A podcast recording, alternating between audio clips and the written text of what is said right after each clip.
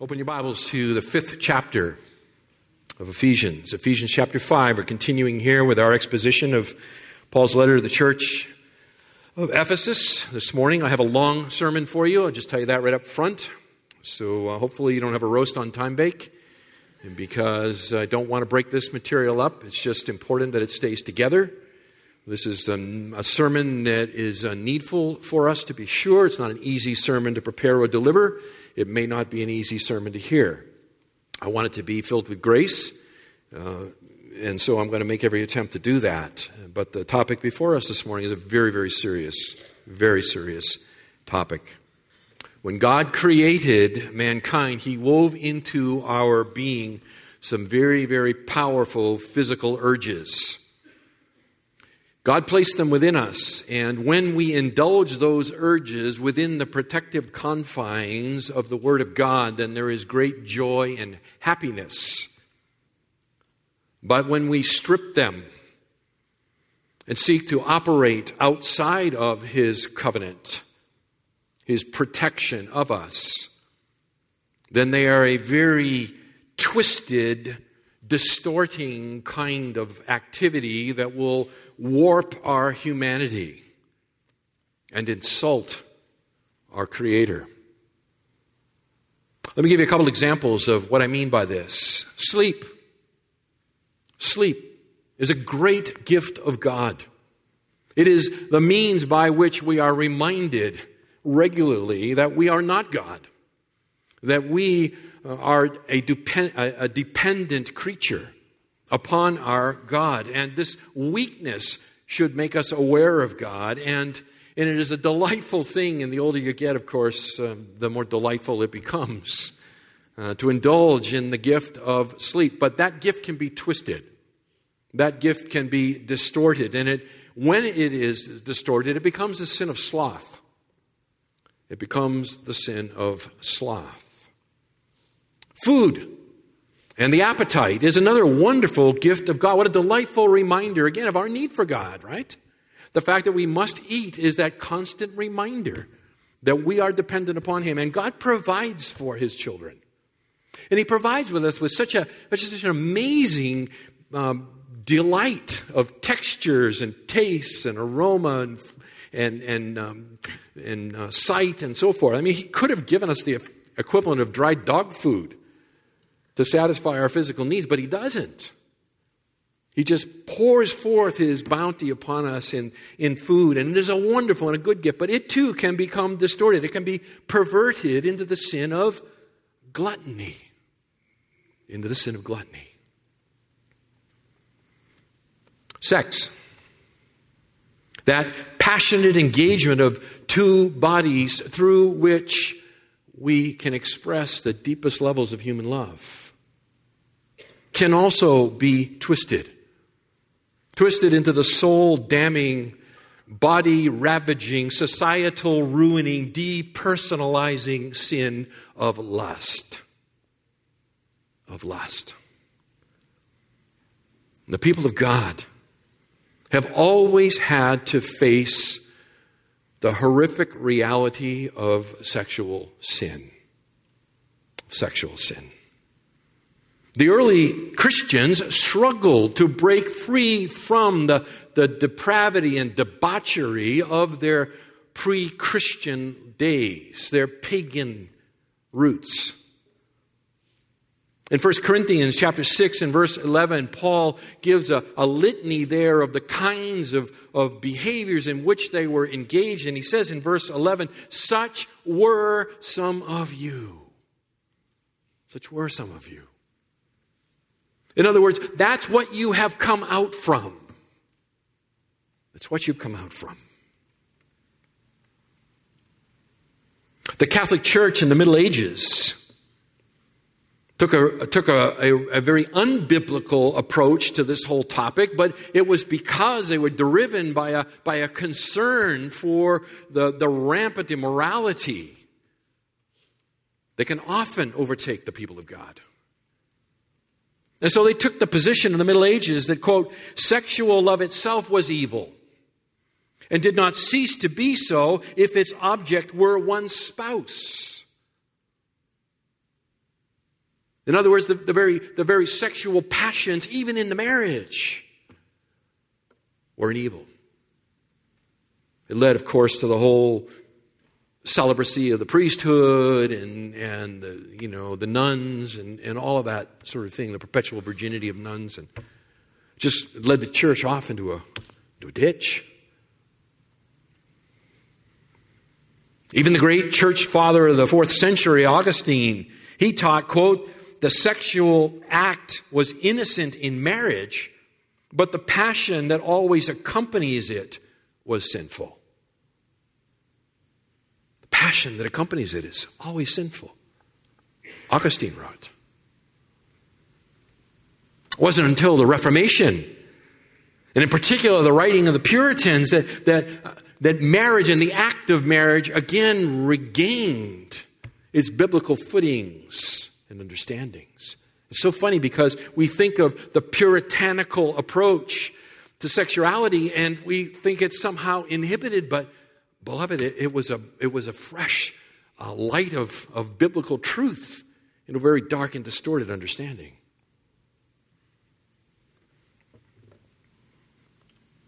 In our day, we're a long way, of course, from both the Middle Ages and the Reformation in regard to our theology of sex and the sexual act. We've lost both, I think. In fact, I think many Christians today have made kind of an uneasy peace with sexual sin. They tolerate it as inevitable, unavoidable. I've seen too many good kids that have come out of good Christian homes that have been entangled in the snares of immorality.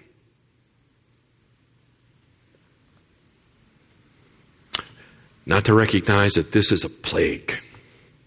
This is a plague on the Christian church.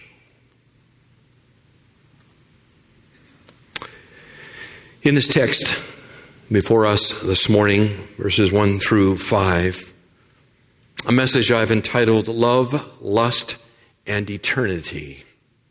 Love, lust, and eternity. We're going to find three short statements, three short statements that bring clarity to the topic of Christian sexuality. This is the kind of topic where you want to tread carefully, and I will seek to do so, remaining faithful to the text. The first statement, verses 1 and 2 love is sacrificial. Love is sacrificial. We're looking here at chapter 5, having finished chapter 4 last week, and so we're again drawn back and as a reminder of what Paul is doing here in these chapters 4, 5, and the beginning part of 6 is he is dealing with the practical outworkings of the incredible theological truth that chapters 1, 2, and 3 provide for us of our union with Christ and our status as adopted children of our Heavenly Father. We are new in Jesus Christ. Everything is new, and we need to live in light of that theological reality. And so Paul is applying it all over the place. And he does so through the use of this verb that's translated here as walk. You see it in verse 2 of chapter 5, where he says, walk in love. Let me just remind you of this theme that unifies this section. For example, in uh, verse 1 uh, of chapter 4, running all the way through verse 16, he's talking about walking in unity. You see it in verse 1 walk in a manner worthy, and then he talks about being diligent to preserve the unity. So it's a, it's a walk in unity. And, and the use of the verb walk, what Paul means is to live our lives, to conduct ourselves, to, to, to live out our Christian life in unity. And we spent a long time talking about that. Picking it up in verse 17, he talks about walking in holiness. You see it, that you walk no longer as the Gentiles also walk in the futility of their mind. We are to walk in holiness. Here in chapter 5, beginning in verse 1 and running through to, uh, to verse 6. Uh, verse 5, I guess, is uh, that we're to walk in love. We're to walk in love. And then, and then picking it up uh, here, verse 6, verse 7, there's some difference of opinion about where to, where to end it, where to start it, but, but you see it down in verse 8, we're to walk in light. So to walk in love, walk in light. And then finally, picking it up here in, in uh, verse uh, 15 and uh, following, all the way to chapter 6 and verse 9, we are to walk in wisdom. Careful how you walk, not as unwise, but as wise. And so, this walk motif, this use of the repeated use of the verb, is to speak about the Christian life. We are to conduct ourselves in unity, holiness, love, light, and wisdom. So this morning, we are here exploring what does it mean to walk in love. To walk in love. And the commandment here to walk in love is, is rooted in our status as adopted sons of the living God. And the need to demonstrate the, the family identity, as it were, to, to imitate our Father. Is rooted in that as well as the example of the Lord Jesus Christ Himself, who supremely demonstrated the nature of love and the fact that it is a sacrificial reality a sacrificial reality. That is true love. So you see it here in verse 1. Therefore, Paul says, be imitators of God as beloved children and walk in love. Be imitators of God as beloved children and walk in love. We are a, a, new creation, the new self that is in the likeness of God. Look at verse 24 of chapter 4 where he says, Put on the new self, which in the likeness of God. We have been recreated in the likeness of God. In other words, we, we bear the family identity. And so it's only natural that Paul would call upon the Ephesians and by extension you and I to, to bear out our family identity, to look like our parent, our father. We are to imitate the copy of the original. All right, be imitators of God. And the original here is God Himself. And in particular, we are called upon to imitate His love. His love. John says in 1 John 4 8, God is love. God is love. It is His nature. It is His nature.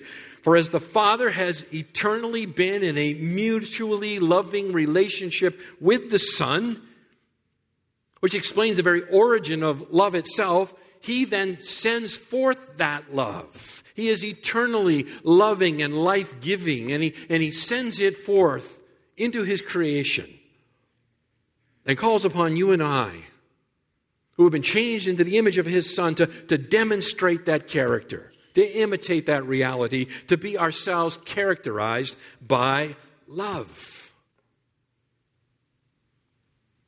Love of God, love of our fellow man. The two great commandments, right? You shall love the Lord your God and your neighbor as yourself. This is what it means to, to imitate God. Again, 1 John chapter 4, verse 16, we have come to know and have believed the love which God has for us. God is love, and the one who abides in love abides in God and God abides in him. Love is to be characteristic of you and I. What does it mean to love? The world is very, very confused. That word is thrown around all over the place. But what does it mean to love? Well, Paul answers the question here for us by, by reminding us of the, of the example of Christ himself, verse 2, right? Walk in love just as Christ also loved you and, and gave himself up for us, an offering and a sacrifice to God as a fragrant aroma. What is love? It is the example of Christ himself, who gave himself for us. That's how Jesus defines his own mission. Why did he come into this earth? It was to, to offer himself as a sacrifice, to give himself on, in behalf of his people.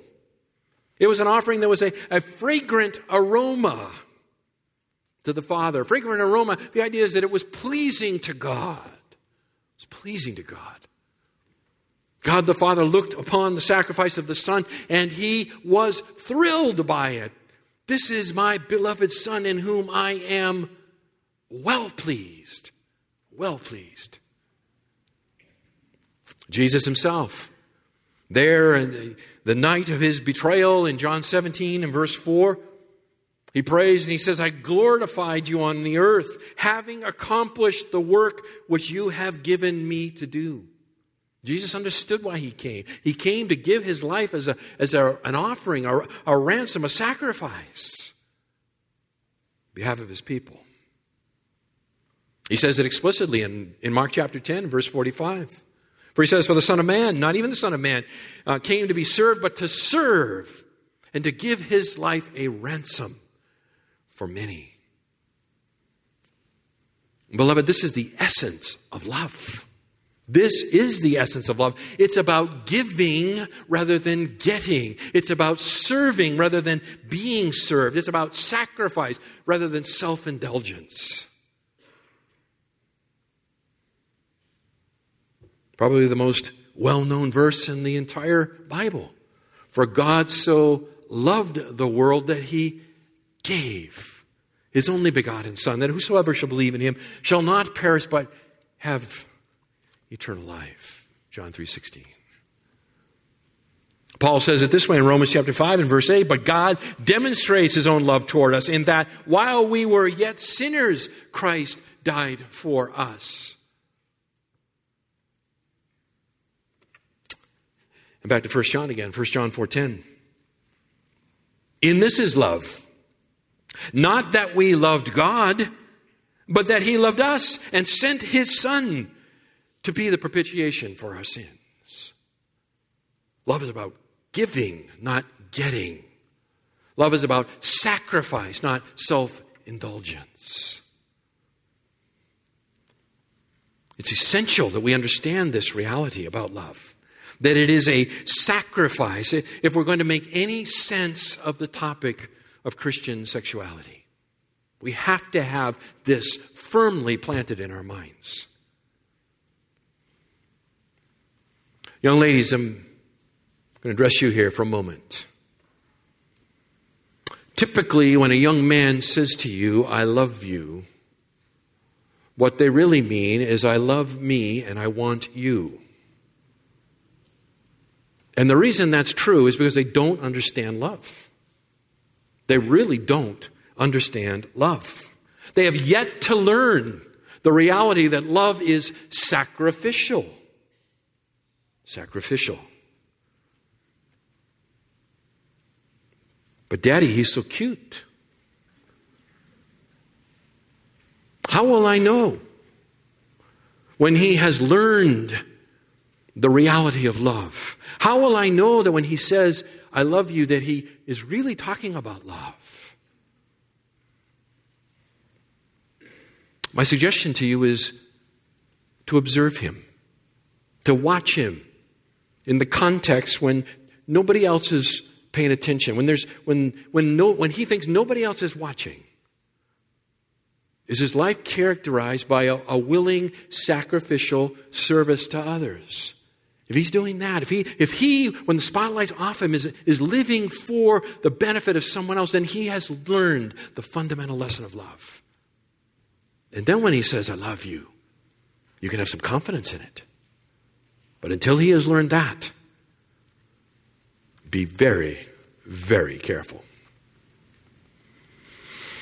Love is sacrificial. Second, second, lust is self indulgent. Love is sacrificial, but lust is self indulgent.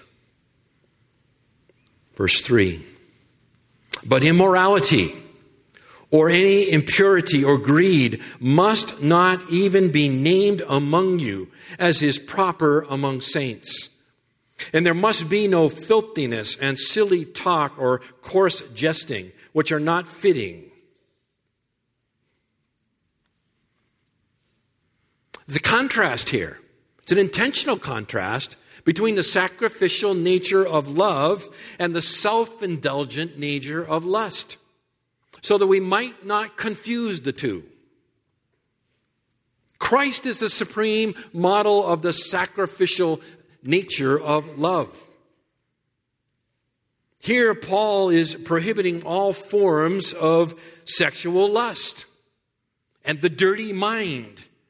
And as a contradiction of what it means to imitate God, right? With verse 1, we're to be imitators of our Father. We cannot be an, a genuine imitator of our Father when our lives are characterized by that which is the absolute antithesis of our Father. It cannot be.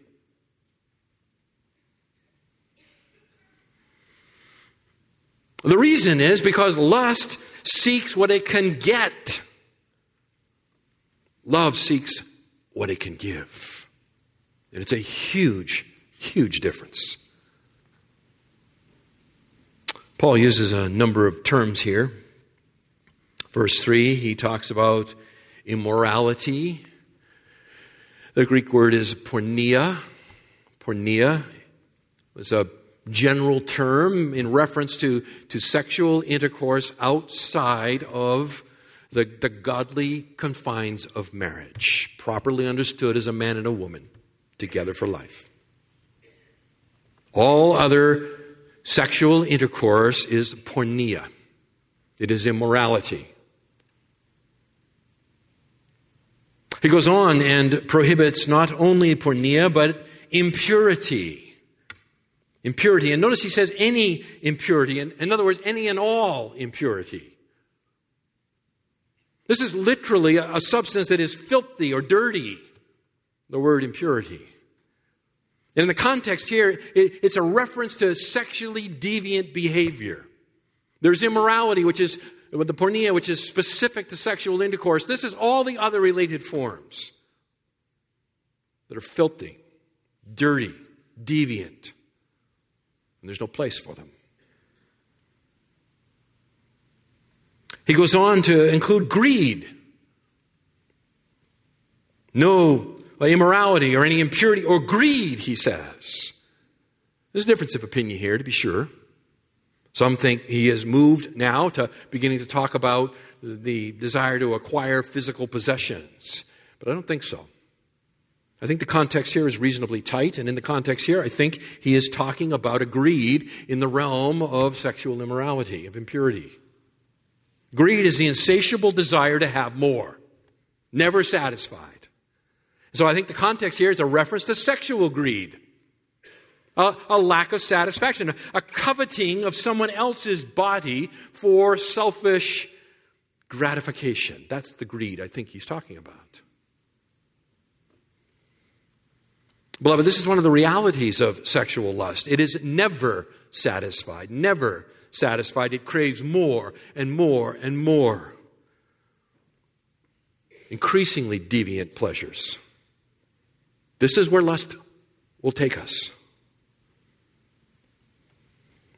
This is a big deal.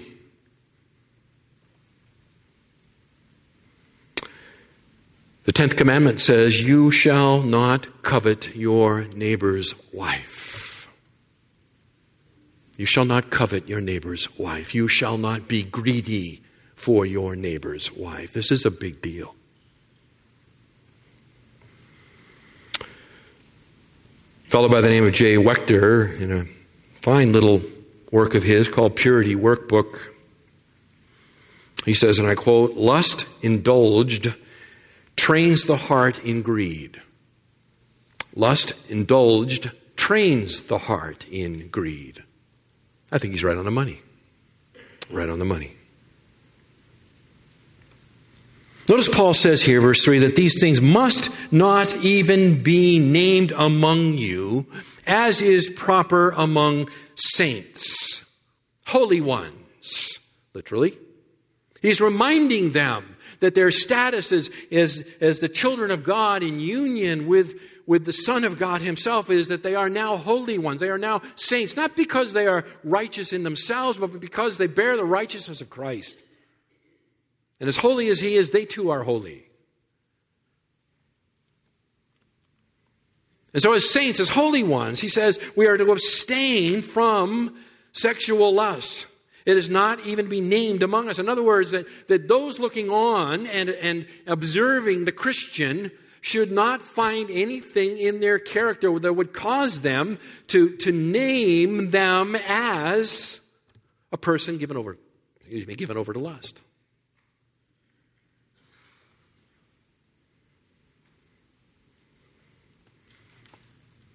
Not even to be named. It's not to be part of the lifestyle the children of God. It is a zero tolerance. And we live in a world that is all about tolerating it, even celebrating it.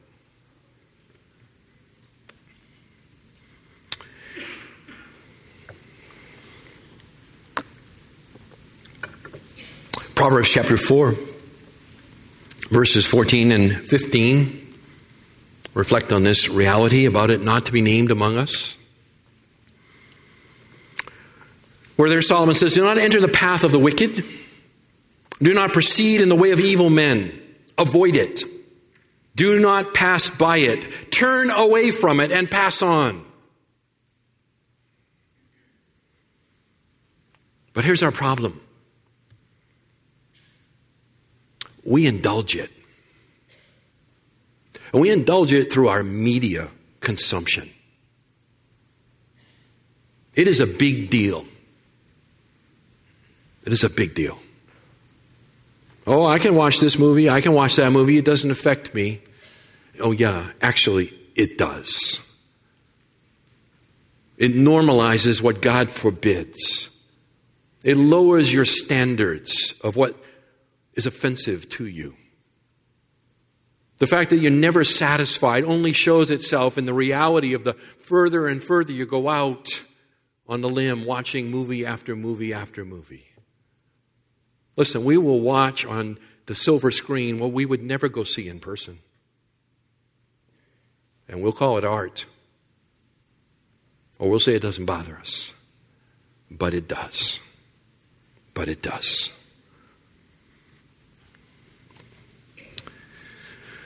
Paul's not content here, verse 4, with just prohibiting the behaviors of lust, but he goes on to forbid perverse and immoral speech as well.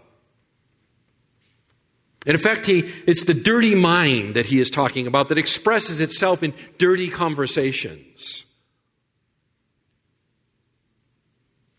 There must be no, verse 4, filthiness silly talk, coarse jesting, filthiness. Interesting word. It, generally refers to ugliness as opposed to beauty. Sometimes to an ugliness that is so intense it, it seems to be disordered and unnatural, one author says. I think we should understand this as a reference to vulgarity and obscenities in general. We need to watch our tongues. Watch our tongues. Stuff that comes off our mouth, you know, between our lips and over our tongues should, should glorify. It should be a wholesome word, Paul talks about earlier. Not the vulgarities and obscenities that characterize the, the lost and unbelieving. Beyond that, there should be no silly talk, moronic speech, kind of literally. It's the chatter, it's the talkativeness, it's the nonsensical speech. I think in this context, I, I would call it potty talk. Potty talk.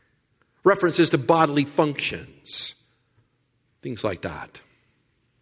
There's no place for that for the believer.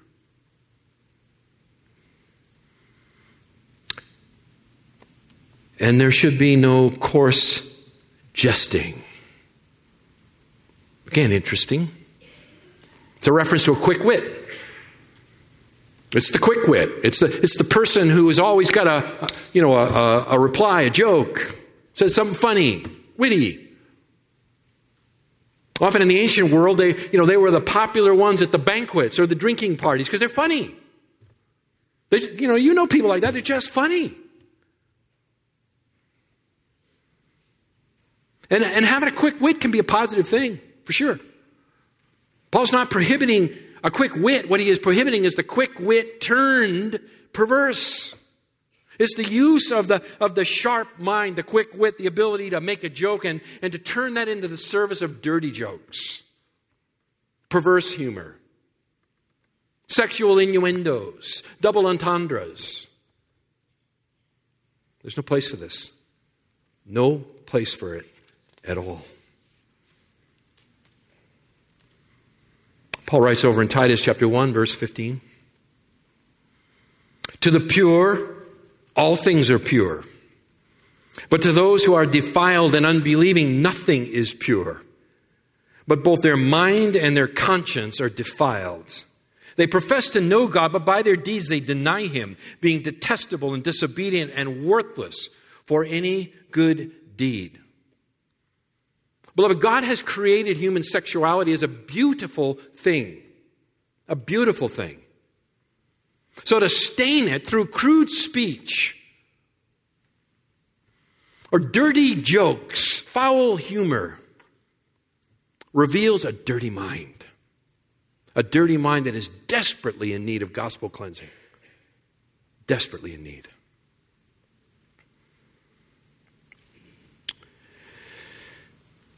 It's probably appropriate in light of the world in which we live to take a moment to, stop, to talk about the scourge of pornography in our day. I don't think I can do this passage justice without stopping there. I am not going to recount for you pornography statistics. You can find them on your own. They are horrifying, absolutely horrifying. It is a multi, multi billion dollar business. It is primarily conducted now over the internet, which means that it is available to everyone in their pocket through their phone. The most frequent users of pornography are young people, children, and increasingly young women. It used to be a male problem only, but it is an increasing problem among young women. Parents, do not be naive with your children. Do not be naive. By the time your child is 10 years old, it's highly likely they will have been exposed to pornography. That's the world we live in. You can pretend it's not that way, but in doing so, you will risk your child. Be alert, be aware. Pornography is a very insidious and dangerous sin. It dissipates sexual energy, which is given by God and designed to be invested and released within a marriage. It dissipates that energy. Again, in Proverbs chapter 5, beginning in verse 15, we see a hint of that where the writer Solomon, writing to his son, he says to him in Proverbs chapter 5 and beginning in verse 15 Drink water from your own cistern and fresh water from your own well. Should your springs be dispersed abroad, streams of water in the streets, do not give your energy wantingly, casting it everywhere. Let them be for yours alone and not for strangers with you. Let your fountain be blessed and rejoice in the wife of your youth as a loving hind and a graceful doe. Let her breast satisfy you at all times. Be exhilarated always with her love. Sexual energy is powerful stuff, and it is dissipated when it is released outside of marriage. When a young man is given over to the sin of pornography, the motivation, the sacrifice, the self control that are, that are necessary for marriage are greatly diminished. Greatly diminished. Pornography depersonalizes another human being made in the image of God. It turns them into an object. It turns them into a means of, of satisfying our own selfish sexual drives. It objectifies, it depersonalizes.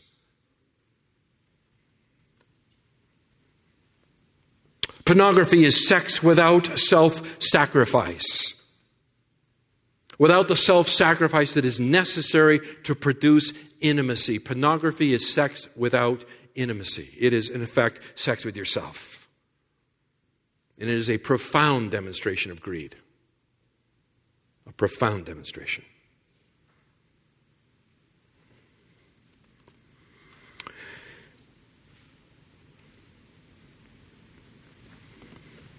Some of you out here are trapped right now. You are trapped. You know who you are. Lust has gotten the upper hand on you. It's driving you, it's controlling you. You'll make resolutions. I'm not going to do that again. You'll probably cry. But if you don't deal with the problem at its root, you'll be back again at the foul well. And what used to satisfy you last time won't satisfy you again. It will drag you deeper and deeper and deeper. It is a harsh taskmaster. Others of you perhaps are not trapped right now, but, but the assault is coming. The assault's coming. And I don't want to leave you in a place of discouragement and, and guilt. And I mean, you've got the dark feelings already. I don't need to add to them. I want to offer you a way of escape. Paul says in 1 Corinthians chapter 10 and verse 13 that no temptation has overtaken you but such as is common to man. And God is faithful, who will not allow you to be tempted beyond what you are able, but with the temptation will provide a way of escape also so that you will be able to endure it. There is a way out. There is a way out. What is it? What is the gospel cure for lust? Look at verse 4. Look at the last clause in verse 4 but rather giving thanks. The means to escape the dark bondage of lust is to renew our minds with the truth about sexuality. It is to be renewed about the truth with regard to the sexual intimacy between a, a, husband and a wife, which is God's good gift to his children. The way out is to understand what sexuality is about and why it is God's good gift and celebrate it as such and be, and be thankful for it. To be thankful for it. Outside of marriage, our sexuality is like a wildfire. It destroys, incinerates. That inside the, the covenant bonds of marriage, it's like a, a fireplace that, that warms the home and cheers the heart. The same thing for good or evil. We need to understand it for good.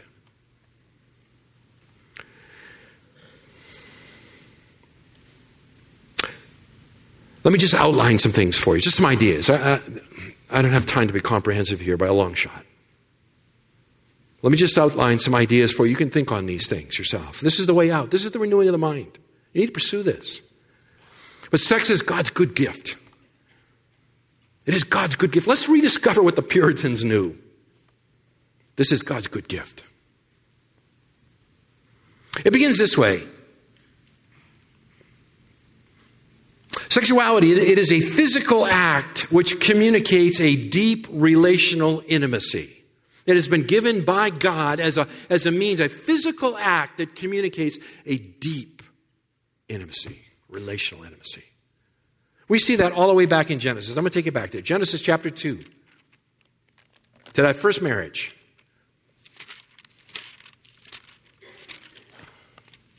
And verse 24.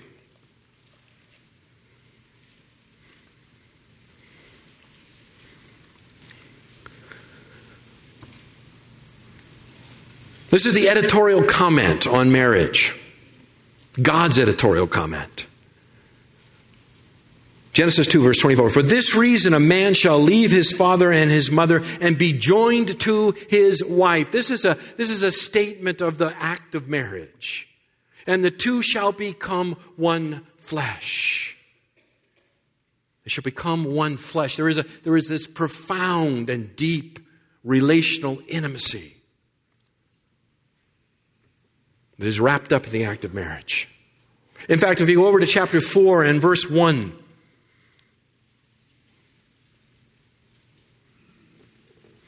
It uses the Hebrew verb yada. It means to know. Now the man, it's been translated here in the New American Standard, had relations. I wish they'd have kept the old way.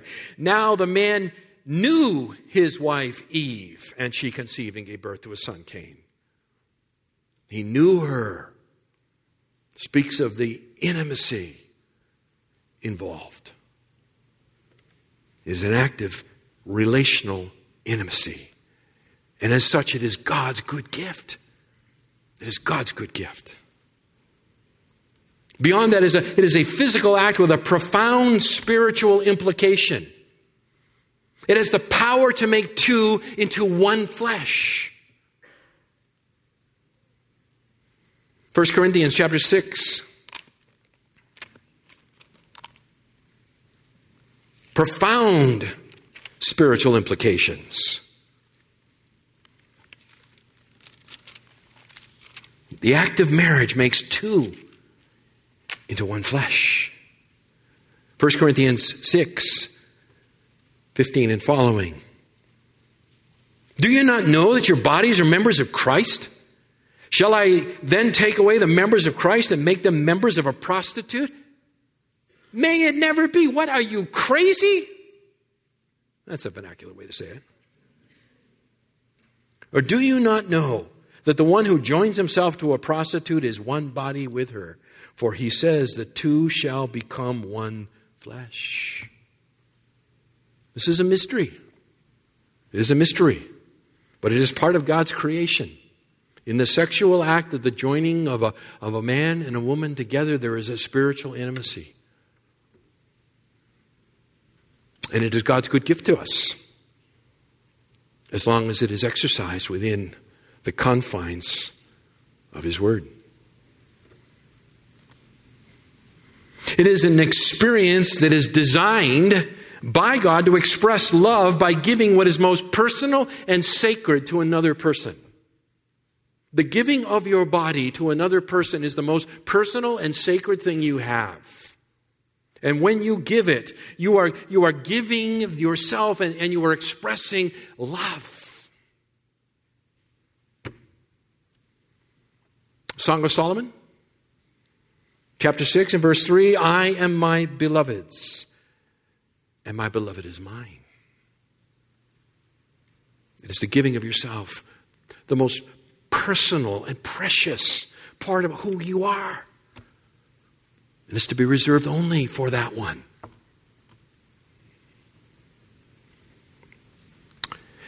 It is a God given obligation it is a God given obligation to preserve the moral purity of his people. It is the good gift of God by which his people can fight off sexual temptation. 1 Corinthians chapter 7 and beginning in verse 1. Now I wrote the things about which you now concerning the things about which you wrote it is good for a man not to touch a woman but because of immoralities each man is to have his own wife, and each woman is to have her own husband. In other words, get married. The husband must fulfill his duty to his wife, and likewise also the wife to her husband. The wife does not have authority over her own body, but her husband does. And likewise also the husband does not have authority over his own body, but the wife does. Stop depriving one another, except by agreement for a time, so that you may devote yourselves to prayer and come together again, so that Satan will not tempt you because of your lack of self control. It is a good gift of God, in which the wife has authority over her husband's body, and the husband has authority over his wife's body, and is to be engaged in with regularity and, and joy. You can find cases in the Puritans, by the way, where they would practice church discipline. In this case, on a husband who refused his wife. She took it to the elders, who took it to the church, and they disciplined the guy out of the church. They took his word seriously.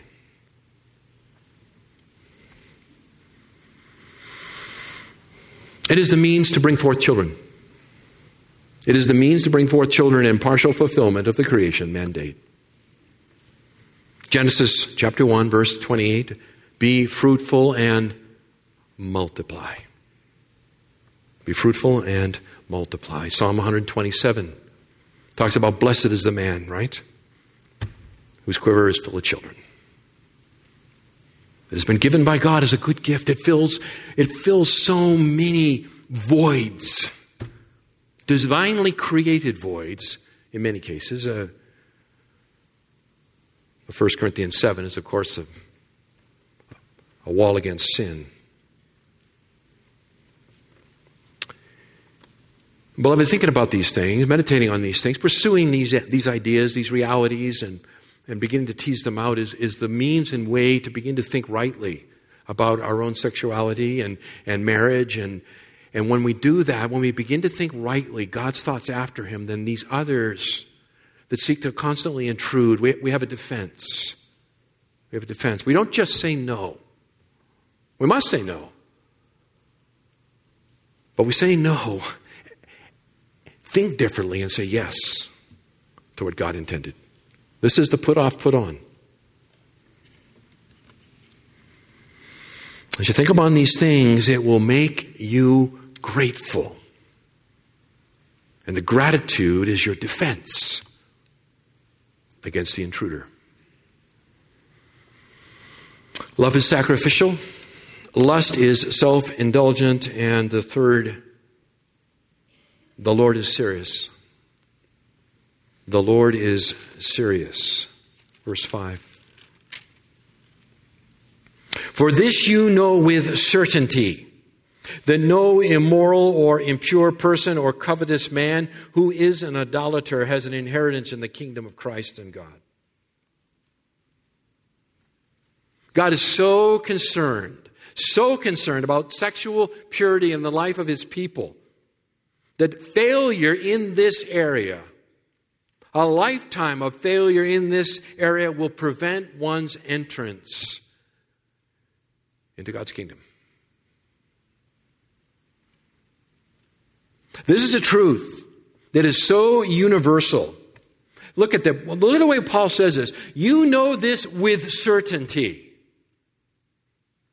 You have been taught this. This is not this is not in question. This is not in doubt. This is not just somebody's opinion. Know this, you know it with certainty. God is very very serious here.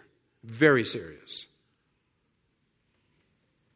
To spurn God and his good gift of sexuality in favor of a gross and twisted worship of self will prevent one's entrance into Messiah's kingdom. It is the very heart of unbelief. And God will severely punish a life given over to this. Revelation 21, verses 7 and 8.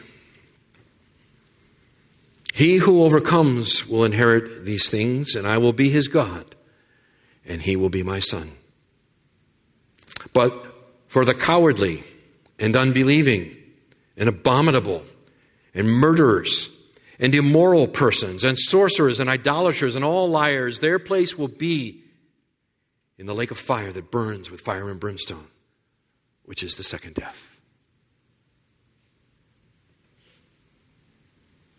I don't think there could be a more sober warning.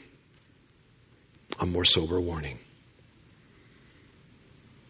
This reality, beloved, is why Jesus taught us that we must take violent, radical action to kill lust, or it will most assuredly be killing us. In the Sermon on the Mount in Matthew chapter 5, right, in dealing with this same topic, beginning in verse 27.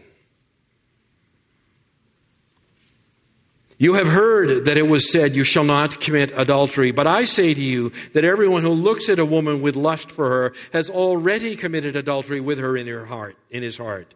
If your right eye makes you stumble, tear it out and throw it from you. For it is better for you to lose one of the parts of your body than for your whole body to be thrown into hell. If your right hand makes you stumble, cut it off and throw it from you. For it is better for you to lose one of the parts of your body than for your whole body to go into hell.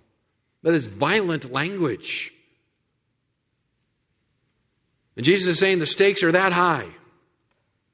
Now, he's not advocating, of course, self mutilation. That's not the point. The point is that this is a big deal. This is a serious matter.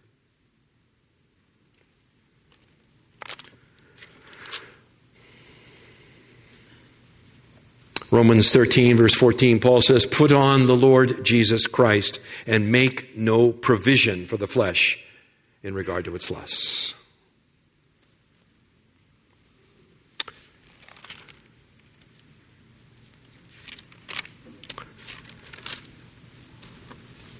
This is not the truth to shy away from. The stakes are that high. This kind of a message, by the way, is very unpopular. Very unpopular. This is the kind of message that could alienate even some of you out there right now. You might think, man, he is all over me. Get out of my life. Listen, I love you. Faithful are the wounds of a friend, deceitful are the kisses of an enemy. I tell you these things because this is the way of life. Walk in it.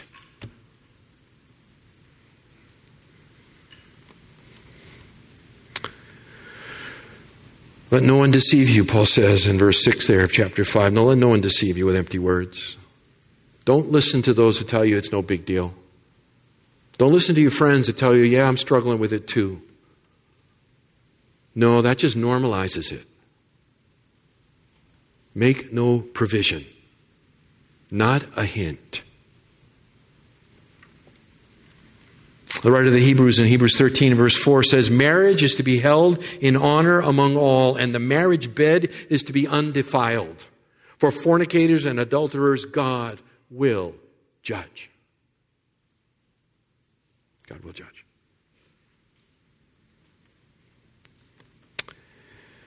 If you have fallen,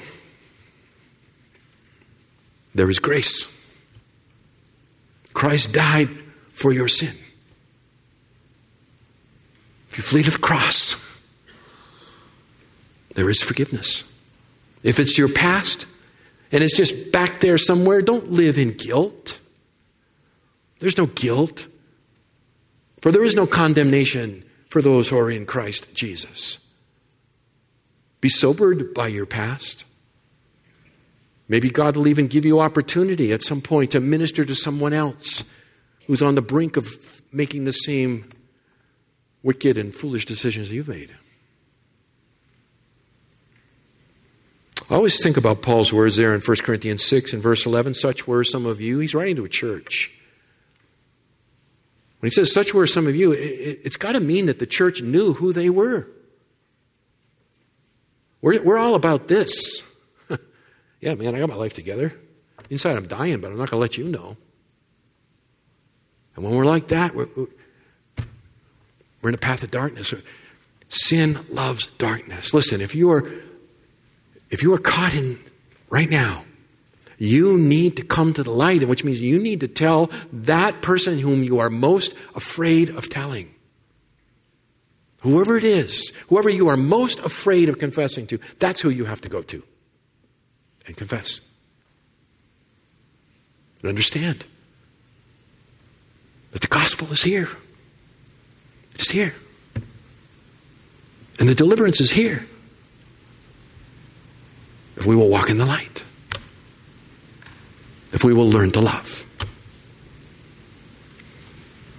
The battle is waged in the secret places.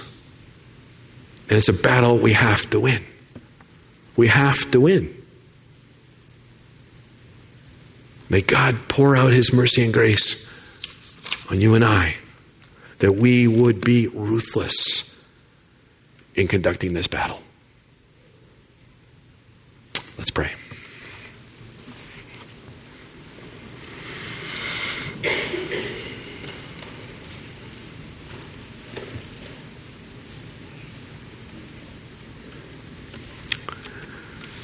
Lord,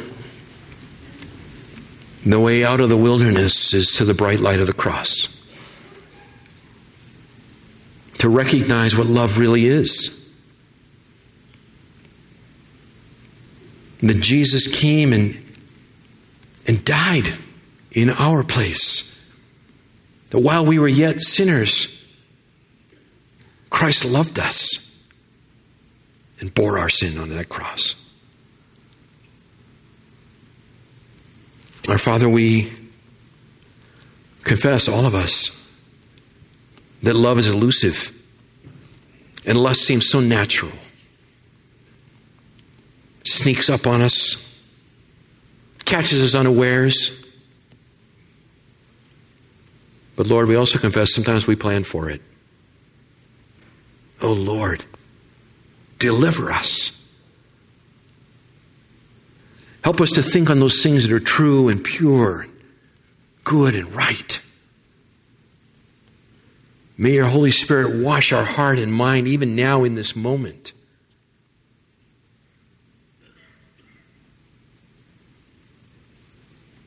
That these things would not even be named among us. For Jesus' sake. Amen.